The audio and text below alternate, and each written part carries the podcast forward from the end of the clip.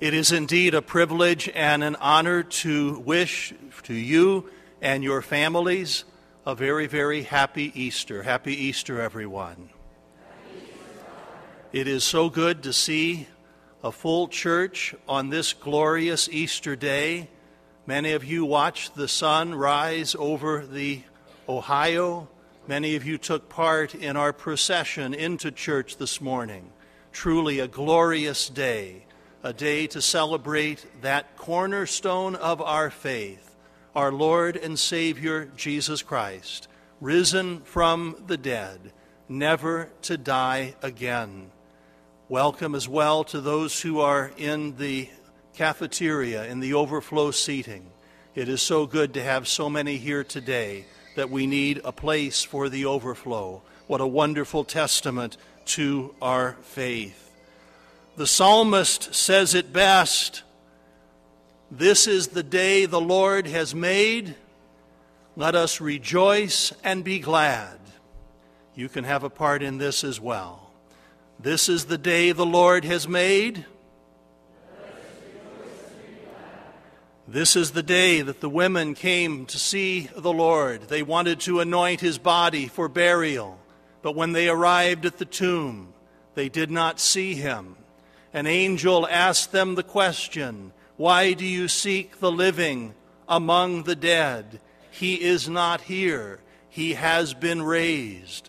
Those same women went back to the apostles and told them what they had seen and heard. And the apostles were incredulous except for St. Peter and St. John, who went to investigate and everything was just as the women had told them. The stone had been rolled away, the burial cloths laying on the ground. But him they did not see. He was not to be found in the tomb. No stone could possibly hold back the Lord of glory. He was risen, risen as he promised. And certainly those women and the apostles would have thought of that passage from the Psalms. This is the day the Lord has made. This is the day when the Lord passed through the locked doors to visit the apostles, the ones who had run out on him, all but the apostle John. Only John made his way to the crucifixion. The others were scared to death. They abandoned him. And here in their midst was the risen Lord, the one they had abandoned. And what did the Lord say to them? Words of scoffing, words of criticism, words of complaint? Not at all. Peace be with you, he said to them. Peace be with you. And he breathed upon them, and he gave to them the power to forgive sins a power that is extended to us, a power that many of us have received over the course of this Lenten journey. Those beautiful words of absolution through which our sins are forgiven. No matter what we've done, when we come to the Lord with a sincere and penitent heart, He gives us His forgiveness. He wipes away our sins, and He gives us the grace that we need to do better the grace that we need to make a new start. Many of you made this new start over the course of Lent. Many of you are here today in need of a new start. Know that the Lord's mercy is available to you. It only takes a few minutes to go to confession, to confess your sins, to go in burdened by your sins, and to emerge from the confessional free, your soul cleansed, back in the state of grace, a moment when you will truly say, This is the day the Lord has made. This is the day when the Lord kept his promise. On that day of sadness, when he went to visit Martha and Mary, who were in mourning because of the death of their brother, and our Lord's good friend Lazarus. They were so disappointed that even though they had called for the Lord to come, he was late in arriving. He arrived four days after Lazarus had died. But the Lord asked the penetrating question Do you believe in the resurrection? Yes, Lord, I believe, was the answer. And the Lord made the promise I am the resurrection.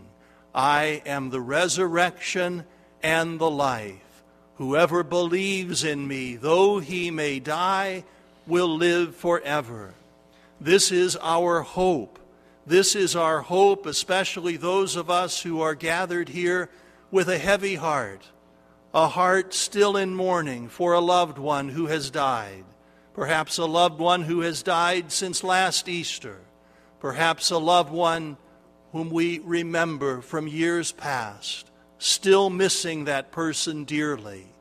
We come to church assured that the Lord keeps his promises, that the Lord teaches us that this life is not the end, but the beginning, and that those who follow him shall have the light of life.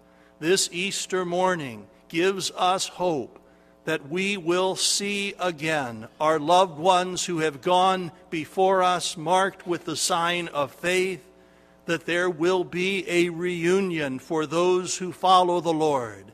He leads us like a good shepherd through the twists and turns and ups and downs of life, yea, even through the valley of the shadow of death, to take us to the place of restful waters and verdant pastures, to take us to the glorious land of heaven, where there will be joy and happiness forever and a day. A time when we will surely say with all of the saints, This is the day the Lord has made. This is the day when those who received the Easter sacraments for the first time last night come back to church to be nourished once again with the great gift of the Holy Eucharist. They were among tens of thousands of people around the world who went into the waters of baptism and came out of those waters as new Christians, new followers of the Lord. They were joined by those who were received into the full communion of the Catholic Church, those who had been baptized earlier in life, those who found their way into the church, rejoicing in the truth, rejoicing in the beauty of the sacraments, rejoicing in the goodness of the saints. Those new Catholics come to church today, this bright and glorious Easter Sunday morning, having completed the journey a journey for some that was nine months long, for others many, many years. They come and they join us today in full communion, saying, This is the day the Lord has made. This is the day when we are challenged to live new lives. This is the day when we will renew our baptismal promises, making anew the commitment to follow the Lord, to love the Lord, to serve the Lord, to find in Him meaning, purpose, and direction in life. Meaning, purpose, and direction in this crazy, upside down world, this world that seems to be changing by the minute and not changing for the good. Where do we find our place in this world? Where do we find our security? Where do we find our peace? Money? Material possessions? saving up for retirement, indulging in hedonistic pursuits? Is this where we will find meaning and purpose and direction? Is this where we will find true and lasting happiness? We know, we know from our own experience, and I hope that we teach our children that the world makes bold promises, promises that it can never ever keep. The promises of the Lord are reliable and true. He always keeps his promises. And as we renew our baptismal promises today, may we be resolved to live good and holy lives. May we be resolved to come back to church on a regular basis to fulfill our Sunday obligation, to fulfill that great commandment, that commandment given for our benefit, that we connect with the Lord at least once a week, that we come to the Lord and find in Him that source of life, that source of hope, that source of inspiration, that we do not neglect our religious responsibilities, but that we come here to the Eucharist and that we find in connection with Jesus the way that we will find true and lasting peace. This day, when we renew our baptismal commitments, we pledge again to draw near to the Lord, to follow the Lord, and to choose His influence over all of the other possible influences in our lives. And to say this glorious day, this is the day the Lord has made. And oh, yes, this is a day for feasting. This is a day to open the Easter baskets. This is the day to indulge in the jelly beans, the marshmallow eggs, the peanut butter chocolate bunnies. This is the day to indulge in all of those foods that make it truly known that the discipline of Lent is over, that it is definitively over, that the fast is finished and it is a time to feast. It is a time to join with family, to indulge ourselves in some good food and company, and to say with our loved ones, This is the day the Lord has made. And this is the day for substantial food. The substantial food that is the Word of God. The Word of God that teaches us all that we need to know to find our way through this life. The Word of God that gives us inspiration. The Word of God that gives us direction. The Word of God that promises, promises us the good things that are in heaven. This is the day for the substantial food of the Holy Eucharist, the daily bread for which we pray, the bread of life, the medicine of immortality. This is the day when we count upon the Lord to keep his promise that those who partake of the bread of life are the ones who will have eternal life.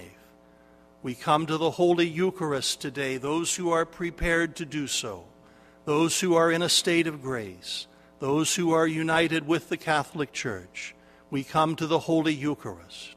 Those who are not able to receive, those who still have a good confession to make, come forward like this. We'll give words of peace, words of, of great blessing. Come make your confession at a later date, but not too long.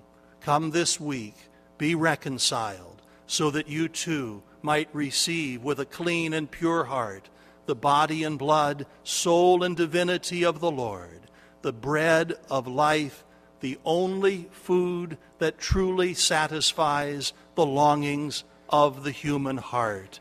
And then you will say, having received Holy Communion, either today or later this week, please God, this is the day the Lord has made. Truly, this is the day. This is the day when we celebrate with the whole church our faith in the risen Lord, a faith testified to by the blood of countless martyrs, those apostles, those early followers who would rather have shed their blood than to deny the risen Lord. Je- Jesus Christ is risen from the dead, never to die again death has no more power over him, and death has no more power over those who believe in him. This is the day the Lord has made. And let us express that rejoicing by renewing our baptismal promises and committing to following the Lord. Let us stand.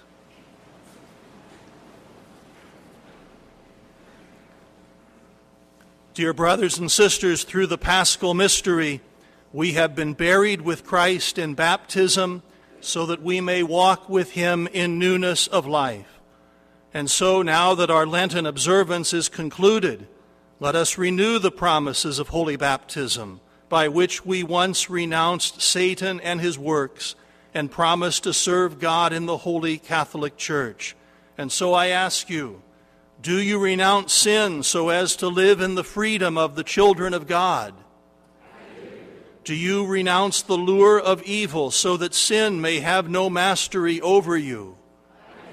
Do you renounce Satan, the author and prince of sin? Do you believe in God, the Father Almighty, creator of heaven and earth? Do you believe in Jesus Christ, his only Son, our Lord, who was born of the Virgin Mary, suffered death, and was buried, rose again from the dead, and is seated at the right hand of the Father?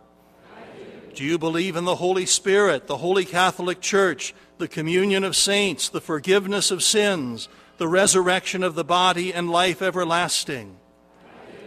And may Almighty God, the Father of our Lord Jesus Christ, who has given us new birth by water and the Holy Spirit, and bestowed on us forgiveness of our sins, keep us in his grace, in Christ Jesus our Lord, for eternal life. Amen.